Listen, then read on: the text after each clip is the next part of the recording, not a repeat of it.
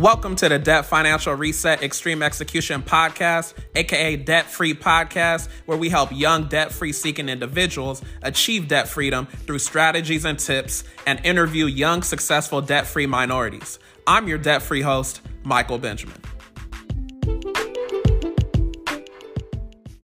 Hope y'all feeling blessed. Hope y'all feeling amazing. I hope y'all are feeling great. Welcome to a new episode of the Debt Free Podcast, aka Debt Financial Reset Extreme Execution, where we help you pay off your student loans quickly. So today's a special episode because I have a very special guest. Her name is Starla Wyatt. She's a 39 year old forensic fingerprint analyst that resides in Houston, Texas. Shout out to H Town. She graduated with a Bachelor of Science degree in criminal justice, minor in social work, from Texas A&M University, Corpus Christi, which is her hometown, in 2004.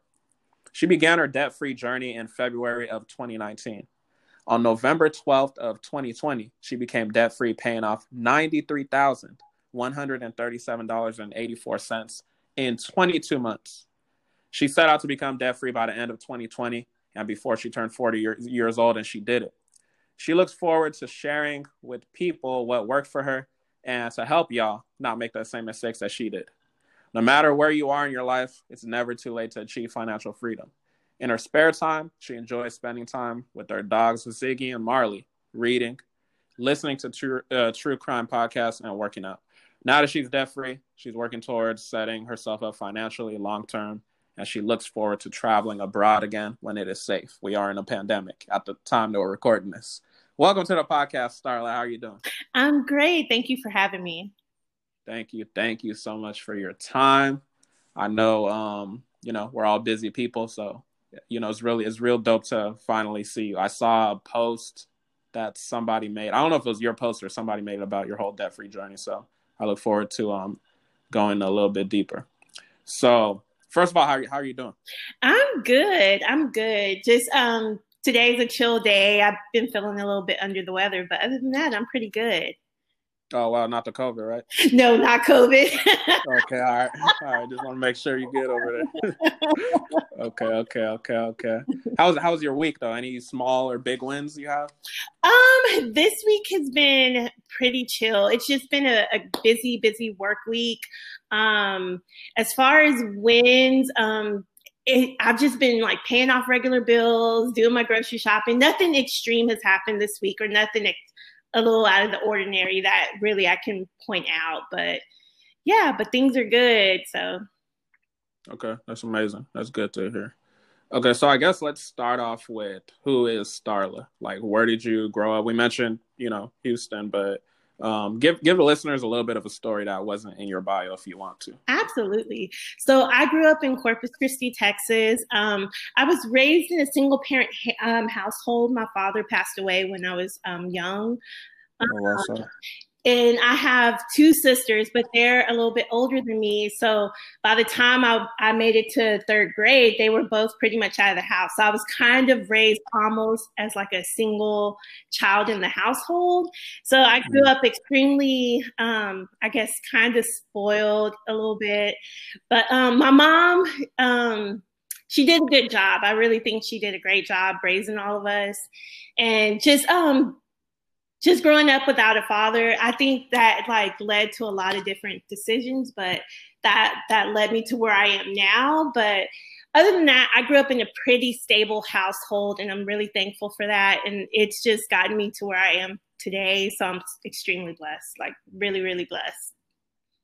Amazing, amazing. You said you're the youngest? I'm the baby, yes. Okay, okay. of three, and you said all girls? All girls, no boys. Okay, I see. Yeah, my side is all boys. you know what's really lacking in men in our family in general? Like when you look yeah. at my mom's extended family and even on my dad's side. So it's just overwhelmed with girls. Mm, interesting. Okay, shout out to all the black queens out there.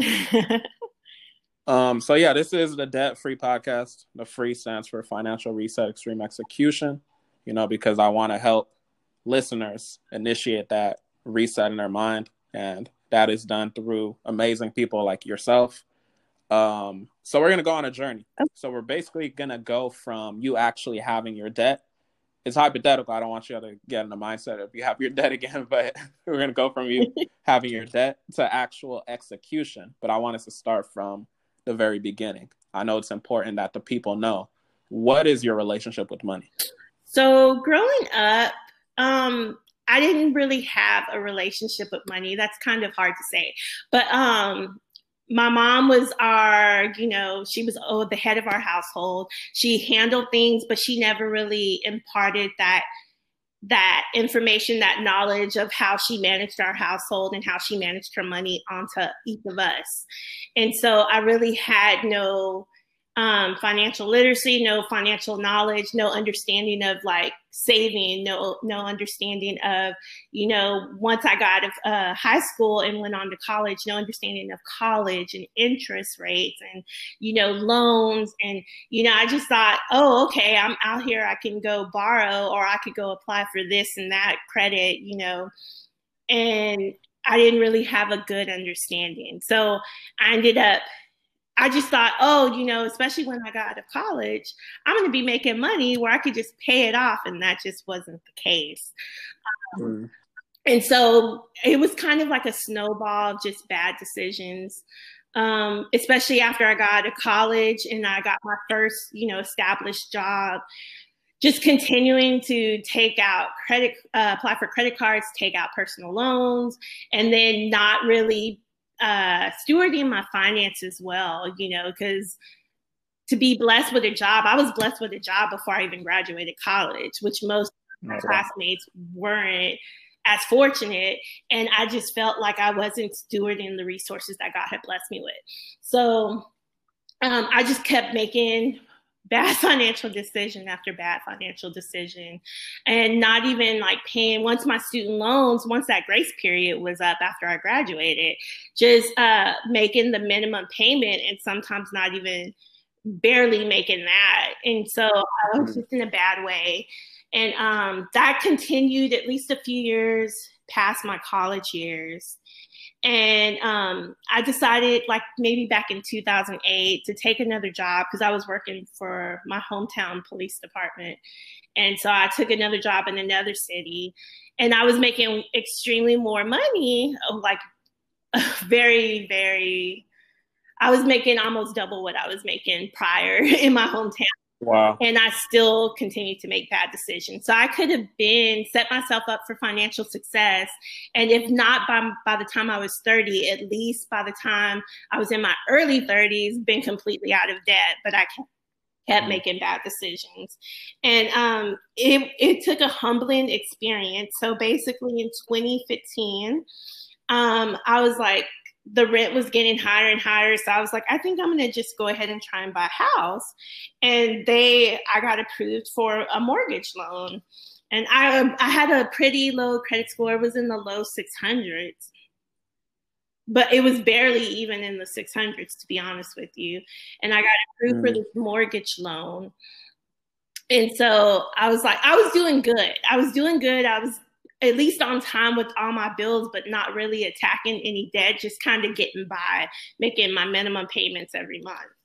And and I was so that job I took in the Dallas area, um, I was going through some things at this job, and I had ended up, long story short, reporting an ethical violation um, that somebody else had committed and it resulted in me kind of being blackballed as if I was the problem. So it created a very hostile work environment. So mm-hmm. seven years of going through that situation, I was like, I got to get out of here. So I took another job and left, but I took it at an extreme pay cut, like almost $14,000 less than what I was making prior. And there, that was in 2015. So there spun like the web that where everything just started unraveling, I guess you could say. So I was barely able to pay my mortgage, barely able to make my car payment. I was just struggling. And some of I was like robbing Peter to pay Paul. So this month I'll pay this and this, but I may be late on this or I may not pay this this month. So it just got really bad. So I moved out of my house. I decided to rent it. And um but even still I was I was behind on my mortgage. I'm like, "Lord, please don't foreclose on my home." Um, mm-hmm. barely making my car payment. So I was like, okay. So I took this job, but I was like, okay, I'm going to get a side hustle. So I started Ubering on the side as an Uber driver. But uh, honestly, the my my main job was very taxing so i just wasn't able to make as much to supplement what i needed to keep up on everything Mm-hmm. So I stayed at that job, fast forward to 2017 for two years. when the opportunity came um, with my current job to move to Houston. And, um, you know, and so I just, I realized I was screwing up to be PC and not to curse on your show. I, I Oh, it's open. I'm gonna be real. It's open because I sometimes you might hear yeah. I was really screwing up, and I, I realized it. And the most, I think, what really clicked for me is when I got behind on my mortgage. I, at one point had to go to my mom and like the most humbling i don't know what other people's uh, relationship with money is but for me i do not like going to other people for help in general especially when it money. Mm-hmm. So that is the most humbling situation for me. So me having to go to my mom to ask for money um, to help me just and it, even the money that she gave me it helped me with one month of the mortgage but i still wasn't caught up even with what she helped me with. And i was like, i can't yeah. ask my mom for more. My mom is retired. She's not working anymore. Like how dare her? Like you know how dare i even try to ask her for more than that? So now i have this burden of i'm still at least one month behind on my mortgage I now owe my mom money. I was like, no, this mm. isn't right. So out of nowhere, one day, a friend that I used to work with in my hometown calls me up, and she had just recently recently retired. She's like, "Look, I just took a position at this um, agency." And I really think you would like it down here. You should apply. And I was like, well, like, hold up. I don't know that I want to move to another city again. Let me just sit on it and pray about it. So, literally, three weeks later, I had been in this, uh, I guess, this period of just prayer and just like asking God, like, please tell me if this is the right thing for me. Please give me like the discernment or the wisdom to know if this is for me. And I decided to do it and I got the job. And so, that that job, well, this current job that I have now, was making way more than what I was making then. So, um, and it was making more than what I was uh, making prior to taking the pay cut. So I was going to be making at least um, almost twenty thousand more. So I was like, Lord, mm. if I get this job, I will not screw it up. And I got the job. So once I moved, I spent the first um, in 2017. I moved literally, I moved here a week after Hurricane Harvey. Yeah. Oh, okay. so um, I spent the first maybe nine months to a year just getting myself out of the the hole that I dug, like catching up on my mortgage, making sure everything was level again. And then once I got to that point where I was ready to attack it, I was like, let's do it. So um so that like spun like okay, I'm to get back in financial peace. I'm to just take a refresher course and that that started everything in January of 2019 and by February I was like let's do this and I went beast mode. mm. So do you do you think that the fact that you were so able to make that transition do you think that was as a result of the adversities and bad decisions that you made over time? Or like what do you think absolutely because i think it took being humbled like extremely humbled and being put in a position where i was about to lose everything like my car my mm. house. Mm. I was afraid of like the judgment, you know. And you know, I could have just stayed at that job and I still would have been okay, but like my mental state of being in a in a job it was to me even to this day i wouldn't change how i did things because had i not taken that job mm. i would have been okay never been put in that position but i think i still would have mm-hmm. been in the position where I would have never got to where I am now, where I would have attacked the debt and just gotten rid of it and just paid it off. And so it, it helped with the mindset shift that, okay, you really have to do something and it's time to like just pay this off. That's amazing, man. Yeah, you said something key right there, talking about the mindset shift that it initiated and the fact that you were placed in that position. So, I mean, that sounds like a blessing in disguise to me. In retrospect, now it sounds like a blessing in disguise. But um, yeah, so I wanted to talk about you actually having the debt. So, what what does a debt mean to you in terms of like student loans or just debt in general? Um, I mean, it just overall to me, it means owing people. And I don't like owing people. Mm. I really don't like being indebted to people. Um, Mm-hmm. It's it's really uh, it was a consuming feeling, and like the moment I made my last payment where I paid it all off, like it didn't hit me right away, but within a few weeks of like making my last payment, I felt like this huge weight had lifted. Just knowing that going forward, mm-hmm. I don't owe anybody, and that you know my money is now mine to like other than my monthly expenses, my money is our mind to do mm-hmm. with, you know, whether it's to save or to take a vacation or, you know, I, I just know like I'm free. mm-hmm. Yeah, you don't want to take that vacation. You're just chilling, thinking about, dang, my interest yeah, just went up. Exactly. you know what I'm saying? so yeah, okay, that's dope. Definitely, definitely. I definitely agree with you. I don't like owing people stuff, so that's why I had to get rid of mine as well. So, how did you feel about having let's talk about student loan debt because I know people have anxiety around it, people have fear, um, you know, mental health and everything, just money in general. But let's talk about student loan debt. How how did that um, make you um, feel?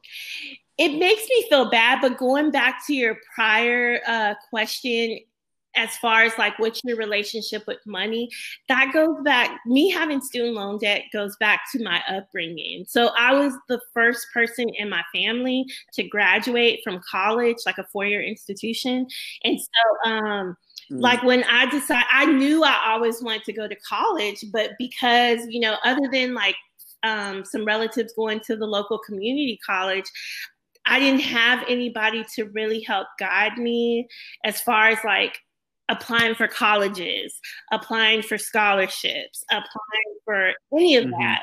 And so, I mean, luckily, just me getting in because um, I graduated from Texas A&M CC, but um, TAM UCC, but I didn't originally go there. The the college I went to straight out of high school was a, a different private university and it ended up being the only college I applied to. So private institutions, okay, my um, tuition was mad crazy for the two years that I went there. Mm. And um, I applied for scholarships and the few scholarships that I did get, some of those institutions didn't pay up because I got some um, private scholarships through businesses and they didn't pay. And so I feel like I really hate student loan debt. I really feel like at least if you go to local junior colleges or maybe even state institutions, you shouldn't really have to pay as much tuition as you do. But I really feel there was no other way for for me, and I was determined to get a college education. And in my field, it's so competitive, and I blame TV for that, but it's so competitive. There's no way I would have broken in without a college degree. Um, honestly. So, because even now with my degree and mm. with my almost 20 years experience, there are kids fresh out of college that will get hired over me for for so many different reasons. But um, but uh, unfortunately, I just think having student loan debt, while I don't like it, and while I really hated that I had student loan debt for almost 15 years, I just didn't see a way around it. Um, now, with what I know now, yeah, maybe I could have just. I was working three jobs while I was in college, which didn't even pay for my books sometimes. But um, mm. I don't even know how working at the time I could have really paid for my college, like cash floated, I guess is the word, cash floated while I was in there. So mm-hmm. I just don't see any way around it for me. Okay. Yeah, definitely. You definitely said something that I wanted to bring up. The whole preparation piece. You were the first one to actually go through the process, so nobody was able to put you through it. And then I guess that just goes back to why I started the podcast because my hope is that like high school seniors, high school juniors, people can listen to the podcast so they already know what time it is before they actually, you know, get in the game of student loans. So I like that you brought that up because that's a common that's a common occurrence that you know people go to college, they're not familiar with the whole process, and then all of a sudden they're paying these loans for like decades. So yeah, thank you for Absolutely. mentioning that. Yeah. So um I guess what was your why in terms of paying off your debt? Um my why was for different reasons. Um for for primarily my my main why is just for me to just be able to live a a freer lifestyle, um, to have more control of the money that I'm making. Um, also, I, I, mean, I'm 39, I'm single, but um, in the event that I do ever get married, if I do, if that ever happens, I don't want to bring something like that into the relationship or the marriage. Um, that the mm. the my debt was a burden on me, especially as much debt as I did have. I don't, I don't not to say I would never date somebody with debt because I I would, but I didn't want my debt to be mm-hmm. a burden on somebody else. Um, so those were my main whys, and then also just to change my relationship with money, and also to kind of break our generational curse. Um, I feel like in me mm-hmm. being on my debt free journey, also helped my sisters, and you know I like kind of talked more with money about money with my mom and you know i know just amongst me and my sisters alone i think all of our relationship with money and just our knowledge of um, handling money and dealing with credit and dealing with so many different things dealing with um, finances has all changed in the last two years. And our mindset has changed a little bit. So so that was my why primarily. Okay, dope, dope. I definitely love that, and I I love that um self care aspect in terms of you know for you. Um, one thing that I like to say on the podcast is that repetition is important because I might probably have some people uh-huh. passively listening. Some people might be actively listening. So I'm aware. I read it. I read it in the bio too. I'm aware that you paid damn near a hundred thousand in like less than two years. Can you let the people know how long your journey was and yeah so i again? paid off $93137.84 in 22 months amazing amazing you got it down to the t so that's how we know you're not capping that's you know? a number i will never forget for the rest of my life yeah, yeah, yeah. So I guess uh what kind of challenges did you, did you experience during the journey? Um I think the biz- biggest maybe there would be two biggest challenges and they had to do with me. It was uh, discipline and um, i would say complacency. And by um mm. by discipline i would just mean sticking to the journey um because you you do have to sacrifice a lot. I think no matter if you paid $93000 off in five years versus two years, it still doesn't change. You still have to be disciplined and willing to sacrifice um, and willing to budget and do all these things to get to that goal um, and just sticking to it. Because mm-hmm. sometimes you get tired, sometimes you want to stray off your path. Um, and then also complacency. Like I kind of felt like, oh, at some point, oh, I've done all I can do.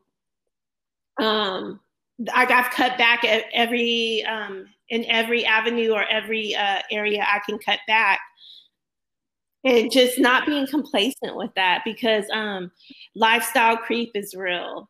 So, so hmm. just mm. making sure that like you're not letting no habits creep back in. Oh, I can I can explain, you know, getting a buying a six dollar coffee every day, or you know, going out to eat. You know, even pre COVID, um, going out to eat with my girlfriends. You know, even though I set a restaurant mm-hmm. budget for the month. You know, um, but you do get very complacent where you just kind of feel like you've done all you can do and you really have to continuously evaluate your spending um, to get because I mean things change while you're on your journey. Sometimes it may be you know pay cuts or um, pay increases or you know other expenses that get added on. So you have to constantly adjust for the things that change in your life. And I think um, just staying focused, staying disciplined, and just not being complacent with where you are and constantly seeing what else you can do to help you get to that goal faster. Think that, I think that is um, so amazing. I always mention the discipline piece, so I love that you echo the universal message I say, and then complacency is important too. Um, so I like that. I'm taking notes here, and I heard you mention sacrifices. What kind of sacrifices Ooh, did you have to make during the journey? I actually took notes on that too, so I could uh, share. So I mean, I, I, don't really consider it a sacrifice because I think everybody should always live below their means. So I always budgeted. Every month mm. I set a budget and I was constantly tweaking my budget, you know, um, when stuff came up, but I stuck to my budget. Um, sacrifice, uh, one of the biggest things I did that really helped me um, was I reduced my I, I contribute to my four my employer's 401k. So I reduced my um, retirement mm. contribution. Mm. So my job has a really great um, match.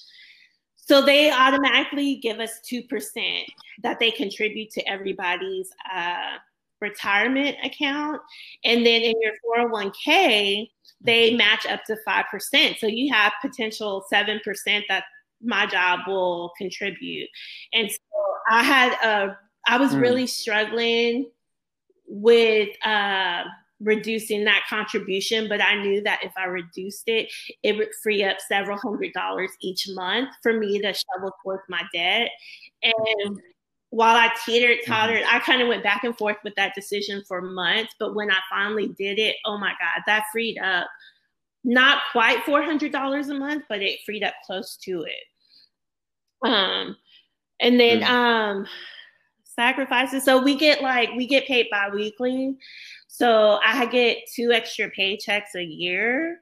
So not keeping those as like mm-hmm. extra paycheck for extra money, I shovel that extra money towards debt. Um, other sacrifices, let's see. So um any monies like i always sometimes my mom gives us like birthday money or uh, christmas money i shoveled that towards debt so i didn't keep any monies that were gifted i okay. didn't keep it um, that stimulus check that that some of us got i shoveled that towards debt uh, one of the years uh, mm. i ended up owing this year but one of the years i ended up um, getting a tax refund that got shoveled towards debt um, and I'm I I think the biggest some of the biggest lifestyle changes I just where I sacrificed the most I cut out hair appointments, um, manicures and pedicures, and just started doing those myself. Learned uh, got a YouTube video, just trimmed my hair myself during my journey, which was kind of scary too at the time. yeah gotta do what you gotta, you gotta do. do. what you gotta do. But I'm back on my hair appointments now, so don't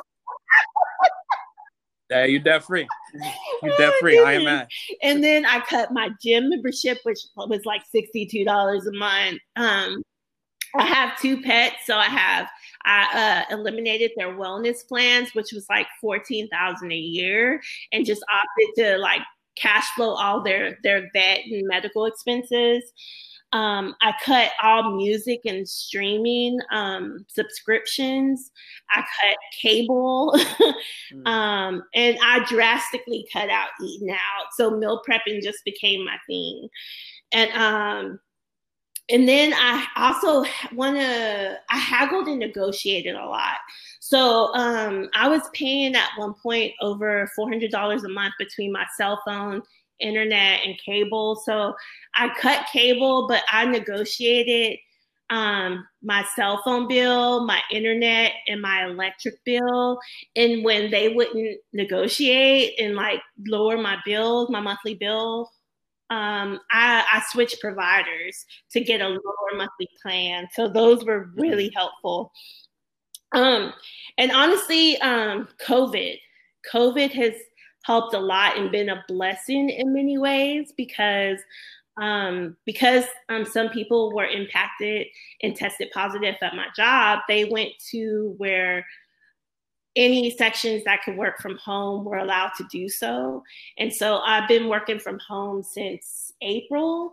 And so that has, um, I no longer eat out since I'm not at work. I, I no longer commute, which in Houston, the mm. commute can be brutal. So I'm saving in gas, I'm saving in car maintenance. So those were big. And then my two biggest areas that I really sacrificed the most was um, the house that I owned, I sold it. Um, I weighed out my pros and hmm. cons mm. because, you know, rental property is investment. And even though when I bought that home, it wasn't intended to be a, rent, a rental property, but um, it just didn't, I wasn't really making as much of a, um, getting as much rental income to really offset the expenses of maintaining maintenance and paying the mortgage. So I sold it and I was able to use about $19,000 from the sale of that house to take out a chunk of my debt.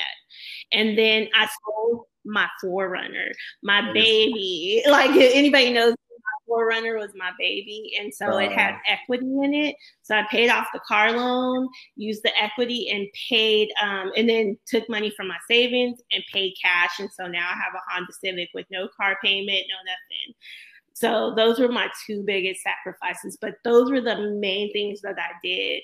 Cause um, I know when I finally like posted, I think on Dave Ramsey's post, it kind of got a lot of uh, some backlash, not a lot, but people were kind of just assuming that I had almost $5,000 a month to shovel towards debt. Like, no, I don't. I, I cut back and I sold stuff. And that is what helped me like free up the money to be able to shovel towards my debt, you know, reducing my retirement contributions selling my car, selling my house, mm-hmm. um, not um, all the, the things that I enjoy every month, like cable and um, all my music subscriptions, like Tidal and stuff like that. I cut it all out to be able to have more money to shovel towards my debt. Mm. That is so amazing. I hope y'all that are listening are taking notes because she's dropping gem after gem from the 401k reduction, you know what I'm saying, to selling the house. So, man, it's just a lot that you've been giving out. So, I definitely appreciate that. And then, as far as, you know, people making those judgments, people, people gonna judge when they don't know the full story. And I'm pretty sure all those people that are judging you have debt. So, you know, it is what it is.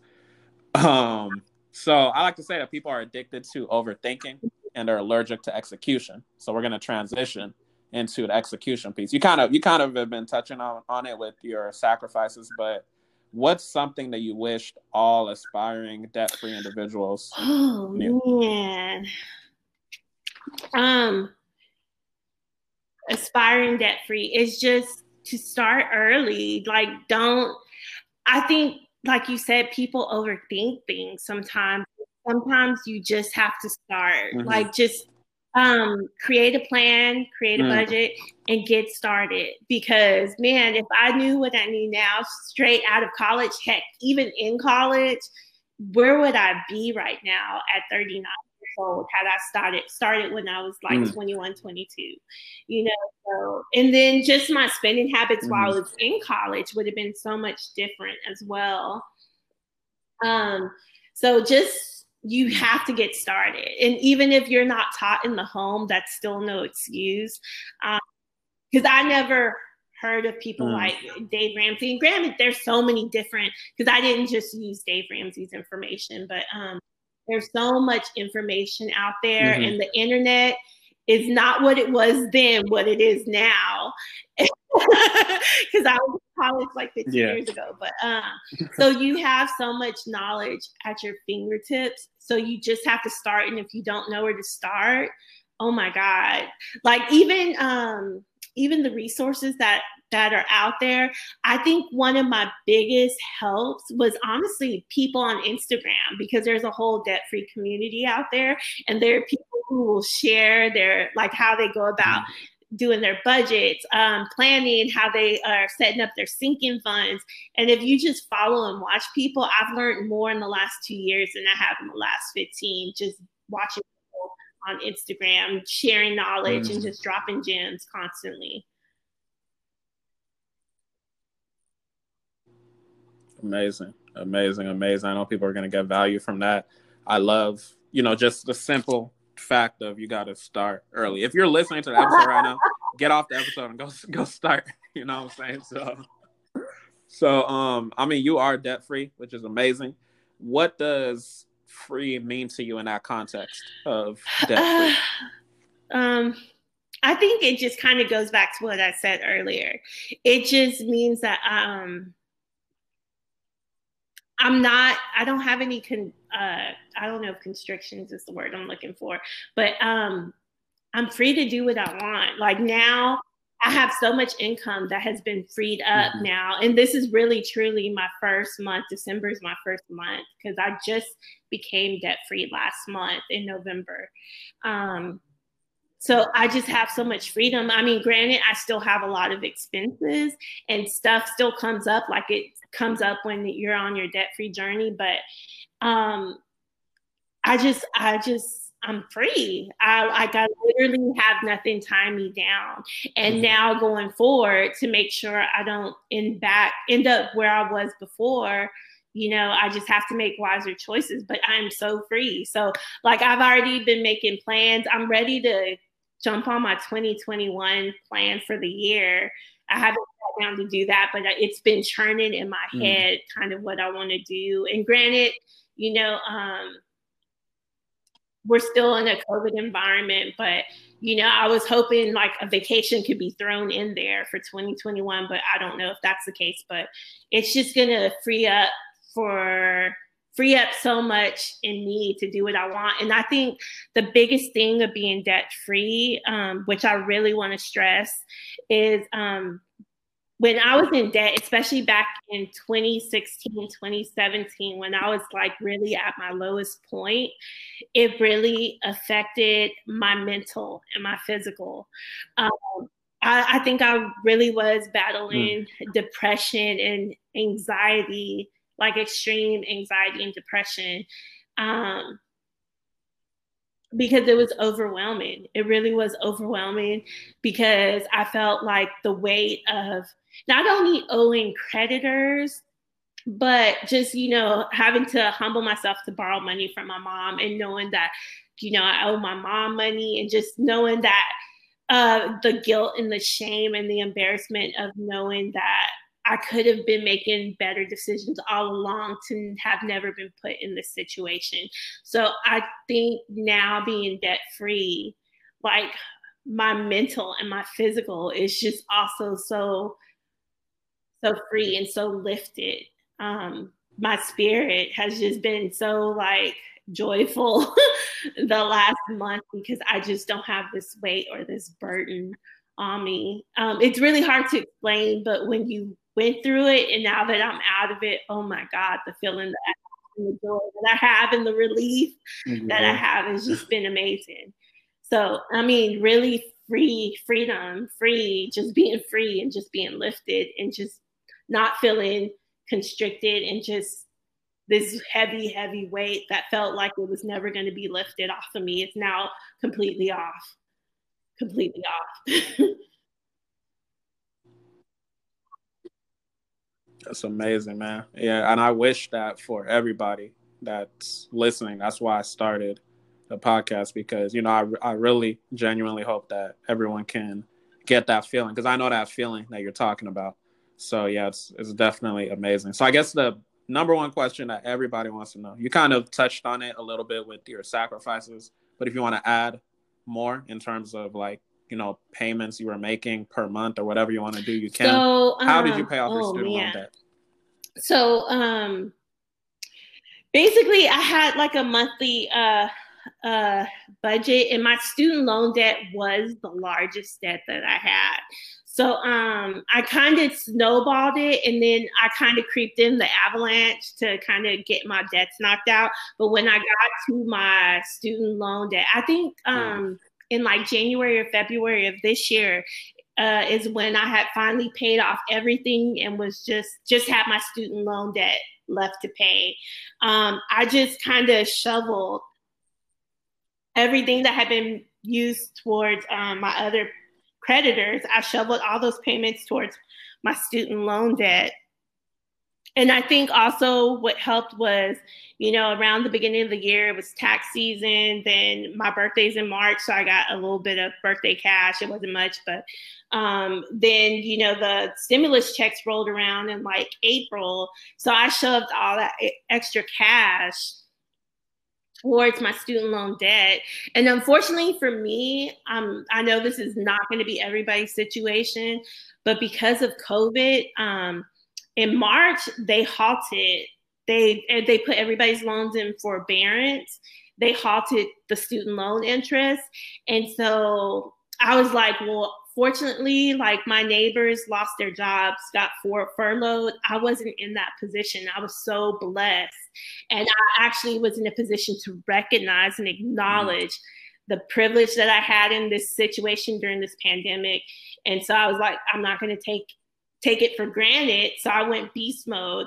I'm like, there ain't no way I'm going to stop making payments. I'm about to kill it. And so with the interest being halted because mm. between my two loans I had six percent interest rate. Um, so I just started making my mm-hmm. payments, mm. my my monthly payments, and everything extra that I had to shovel towards it got shoveled. So there were months I was throwing like twenty three hundred dollars, and some months I had like almost four thousand to shovel towards my student loan debt, depending on my circumstances. Um, so whatever I had, I shoveled towards it. So literally in the last like nine months, I've paid down twenty-four thousand dollars of my student loan debt. And I could and I attributed that to COVID because not having to pay the interest was huge. It was huge because when you look at how much of your monthly student loan payment actually goes towards the principal and what goes towards the interest, not having to pay that interest was just like it was astronomical. it really was. So that I really took advantage of the current situation yeah. that we are in. Amazing. Amazing, amazing, amazing. Um how much of it was student loans um, I would say I don't know the exact breakdown because when I started in 2019, I only had about like $87,000 of debt. But since then, mainly in the last six months, I've added more medical debt um, the last couple months, but it was primarily all student loan debt.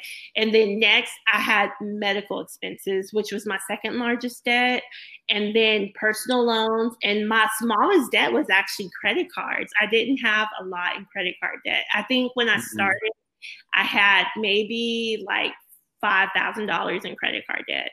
So student loans and medical bills were my two biggest, two biggest. And I want to say I had close to like maybe 15,000 in personal loans, but it was primarily student loans and medical debt.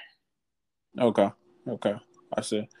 Um, just out of curiosity, why do you think that people pay off their student loan debt for, you know, years to decades? You know, obviously you had a mental switch like, do you think it's lack of preparation, lack of information? You know, I feel like you're kind of in the middle ground because you were at one point during there, but then you paid it off. So, um, I can't speak to why everybody may do it, but for me, um, in my 20s, I just had a mindset that like this country is just set to keep us in debt. We're going to be in debt for the rest of our lives. So I just had this mindset that I'm going to just be in debt mm. the rest of my life. I didn't. I mean, granted, my mom was somewhat debt free, and like if she did acquire any debt, she would attack it, but she never still really explained that to us. So so like she, she, I think after my father passed away, when she passed away in like 89, like so she got a lot of her debt cleared out. And um, even when she would take on more debt, like to do home remodel or something like that, or buy herself a car, she always had a plan to attack it, but would never like explain that to us. So, so um, so I just kind of really just had this mindset in my 20s. And I even put it out into the atmosphere like, oh, I'm just going to be in debt the rest of my life. And mm. then, um, I think the internet had a lot to do with it. Um, I started seeing people that were always talking about being debt free. And I'm like, how? How are you debt free? I was like, how is that possible? And not to bring race into it, but like it was always like, white people. So I was just like, man, I don't know any black people that are like debt free. And and so like I said, Instagram just really was instrumental in just changing my mindset because mm. there's a whole community out there.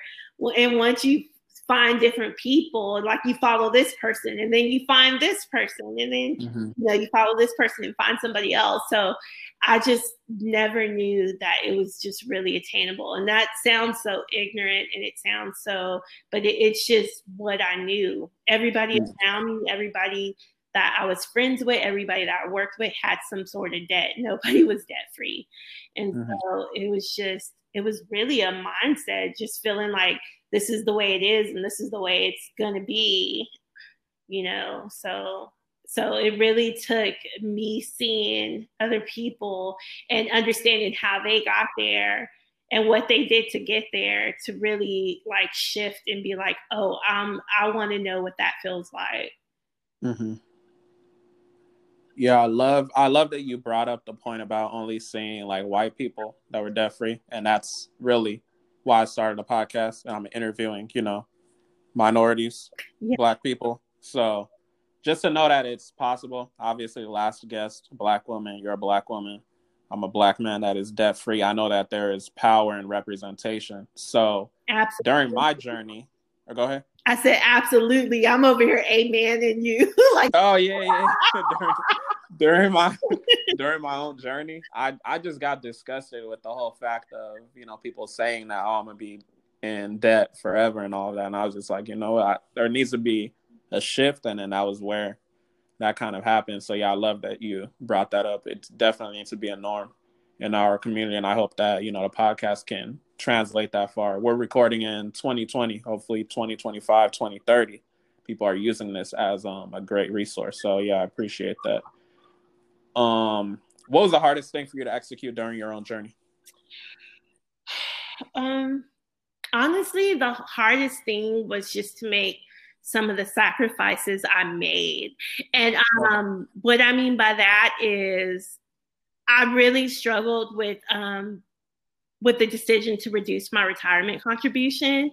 Um, mm-hmm. But once I did it, I realized oh my God, this will help me. Because really, my um, honestly, to be completely honest, COVID is a reason why I was able to uh, become debt free in 22 months. My original debt free date of when I anticipated becoming debt free was either December, between December of 2021 or January of 2022. So it like the, between selling my house getting rid of my car and then COVID happening and like halting the student loan interest and me being able to work from home and that saving so much money, that is why I was able to pay off the debt as quick as I was. So um I'm sorry, I just blacked out. That's part of getting old. what was the question? No, you're good. You're good, man. You answered the question. I was just asking what was the hardest uh, thing to execute, and then you said basically the sacrifices that you made. Yeah, and and not so much making the sacrifices, but the decisions to to pulling the trigger to actually do it. So, um, okay, yeah, and and also selling my house because I'm like, man, I own real estate. You know, I'm a landlord And um, I knew that if I sold the house, it would shave like at least a year off my debt free date um, and my debt free goals. So it, those were like the hardest decisions, um, especially like even though I'm still under 40, I still look to retirement. I don't want to be working in my 60s and my 70s. I would rather be enjoying life. And so mm-hmm. to halt, almost halt in um, your retirement contributions, that was just huge for me. So, but yeah, that and then the sale of my home and then selling my 4Runner. I mean, I hate to be superficial, but I've never had an attachment to a car, but I really love that car. And so, oh man, that was difficult. I feel that. I feel that. Uh, what do you think is a common misconception that people have that actually holds them back from paying off their debt in a timely manner? I know you mentioned mindset earlier, but do you think it's deeper than that? What do you think? oh, excuse me. I really do think it could be deeper. Um, but I think it still attributes to mindset because while I think um, I think I don't know. I really don't know because even for me, I, I really think it came back to like my upbringing and just not having not being taught certain things, but it all boils down back to mindset, honestly. Um, I, I honestly don't know. Honestly really don't know. Um, but I think mindset is one of the biggest things. And I just think people aren't willing to sacrifice sometimes, uh, uh give up their current lifestyles to, to sometimes we have to make temporary sacrifices to have long term, you know, um, joy and happiness in our life. And some people aren't really, really to really willing to make sacrifices that are kind of drastic and kind of not considered the norm. You know, um, mm-hmm. you posted something. Um, I think it was something you posted the other day that really stuck out. Oh, hold on. Um, in order to become the 1%, you must do what the other 99% won't. And sometimes mm. you have to make uncomfortable decisions that aren't looked upon favorably, favorably uh, um, amidst our circles and our family. And so I think mindset and sacrifices, some people just aren't willing to make the change or to sacrifice and do what it takes to do to become debt free because mm-hmm. it makes us uncomfortable and sometimes we don't want to be uncomfortable. That is a bar. That is a fact. There are so many languages in the world but you chose to speak facts so i love that. Yeah when you posted that the other day i was like oh i was snapping. Yeah. Yeah I, I know most people don't hear me though but you know i, I know somebody gonna hear me. But um all right so before we transition to the financial round and wrap up the episode, I wanted to know because I like to make predictions. You know, what's next for you? Where where do you see yourself in like five years? It could be financial wise, it could be anything. I know you mentioned you're not trying to work till 60, which I agree with you. So where do you see yourself in five years? I'm actually working on that. So I just right now I'm trying to make like I don't even know if it, it's called money moves, but I'm investing more. Like I have um, mm. freedom to do so much more. So um, I'm trying to get, if COVID hasn't taught us anything, it's that we need a cushion and more than just like a thousand, two thousand in the bank. We need a cushion to fall back on because people have been furloughed, people have lost their jobs. You know, our government hasn't really done the best job at helping people out in these circumstances. So I'm trying to build my cushion, build a, a, a stable, strong um, emergency fund and I'm investing. Like it, I find it crazy. I mean, granted, Pfizer isn't worth a lot, but out of curiosity, when COVID hit, I was like, oh, these people are rushing to make a vaccine. I just went researching like pharmaceutical companies, and it just so happened that Pfizer was one of the companies I invested in. So, uh, mm. I mean, it's not really a huge payday or anything, but I'm just really trying to build a, an investment portfolio because that's just money that could be making something that could be making me money without really having to do anything. But um, mm. five years down the road, I really don't know, but I'm etching towards 20 years in my profession. I'm at year 17 right now. I kind of want to do something different. I don't know what I want to do, but I really enjoy working from home. So I just want to set myself up to be able to make money and not have to, not necessarily not have to work as much.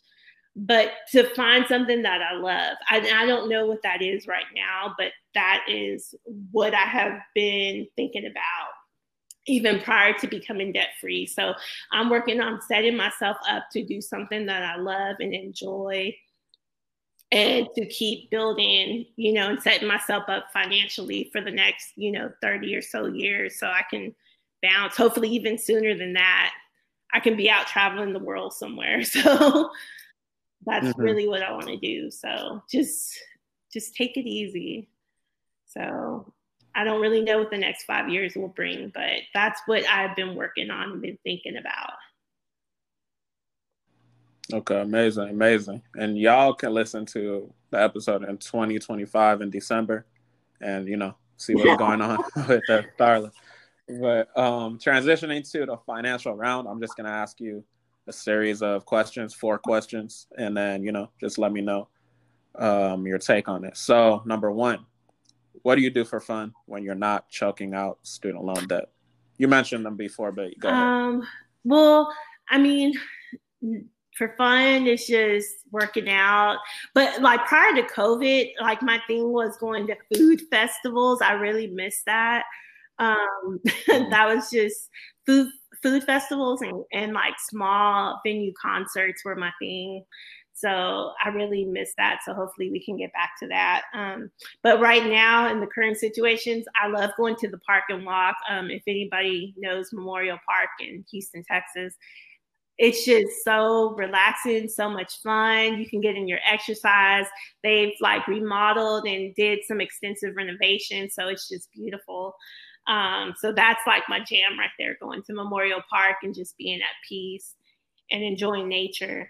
Um, and also just kicking it with my dogs. My dogs, I I used to post a lot about them. I kind of wiped my Instagram clear, but um, my dogs are my jam, and they're they have their own little personalities. So um, Bob Marley okay. and Ziggy, so they're my jam. So they're just what I, I am around them a lot. I post a lot of uh, a lot about them in my Insta stories, but just pretty much getting out walking. Um, hanging with my dogs, and that's about it. I've been really low key since the pandemic hit, and so because I have my own set of medical issues, so I don't I haven't been getting out too much. But true crime mm. podcasts are my thing, so that really is my jam. So. Okay, sounds good. And for the listeners, what breed are you? Oh, um, Marley, he's an eight pound Maltipoo. Um, he's 13 and he's bossy as hell. Um, and Ziggy, she's my sweet little Labradoodle. She's the cuddler and the she's just she's so sweet, so much attitude. She's Miss Bougie. I call him bad and bougie because Marley's bad and bougie. yeah. Okay, okay, okay. So I know you mentioned podcasts. I know you mentioned that you like reading. Um, if you have one, what's your favorite money resource and why? Ooh, um, favorite money resource. Um, well, podcast wise, I would say the How to Money podcast is one of my favorite um, podcasts on money and finances. And it's just two guys pretty much talking about money. Sometimes it could be real estate, sometimes it could be um, college and student loans. Um, they just have a, a, general conversation and take on finances. It could be any aspect. And then at the end, they share a different beer that they try at the end of each show. Um, Mm. Resources as far as maybe books, I would highly recommend. One of my favorites is Got Debt. It's by Leo Jean Louis. Um, it just compiles basically a lot of the financial information that is out there on getting out of debt. Um, that was just one of my favorite resources out there as far as books go over the last like year and a half, two years. Okay, okay, sounds good. Number three, what habit can you attribute to your success as being debt free? What habit? Oh, I don't know if it's a habit, but I I just had to learn to say no because I'm a I'm I've always been kind of a a people pleaser and I've learned the power of saying no. So yeah. mm-hmm. yeah. That's major. That's major. That being a yes person, you know, you're gonna you, are gonna stay in debt a little bit longer yeah. than you expect. so okay, I love that. I love that. And then the last question, probably the most important question. If you could change change meaning like improve, it doesn't have to be in a negative aspect. If you could change one thing about the black community, what would it be and why?